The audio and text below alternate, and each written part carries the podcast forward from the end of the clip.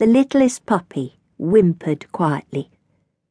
The cardboard box had stopped bouncing up and down, but no one had come to get her out, and it was still so dark.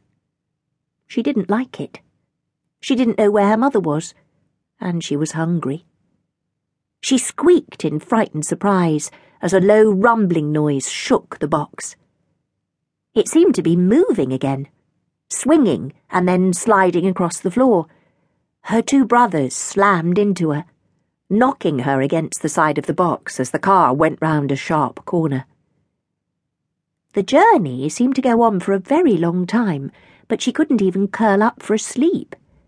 Every time she managed to get comfortable, the box would slide around again, and they'd all be on top of each other. It was nothing like their rough and tumble puppy play in the big basket at home.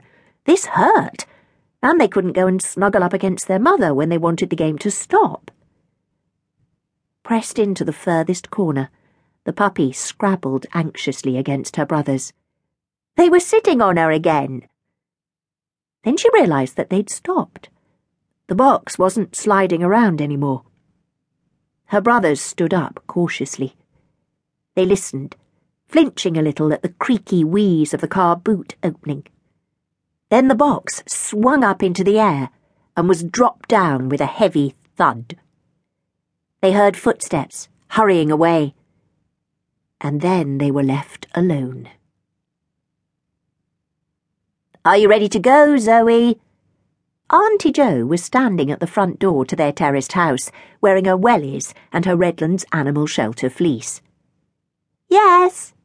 Zoe dashed down the hallway, stuffing the packet of dried apricots that Mum had found in the back of the cupboard into her lunchbox.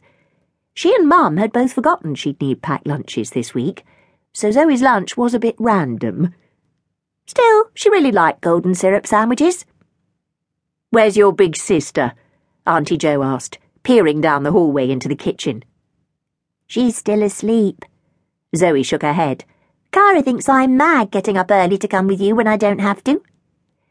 Well, if you stayed at home with your sister all day, you'd just end up watching TV for the whole of the Easter holidays, Mum called out.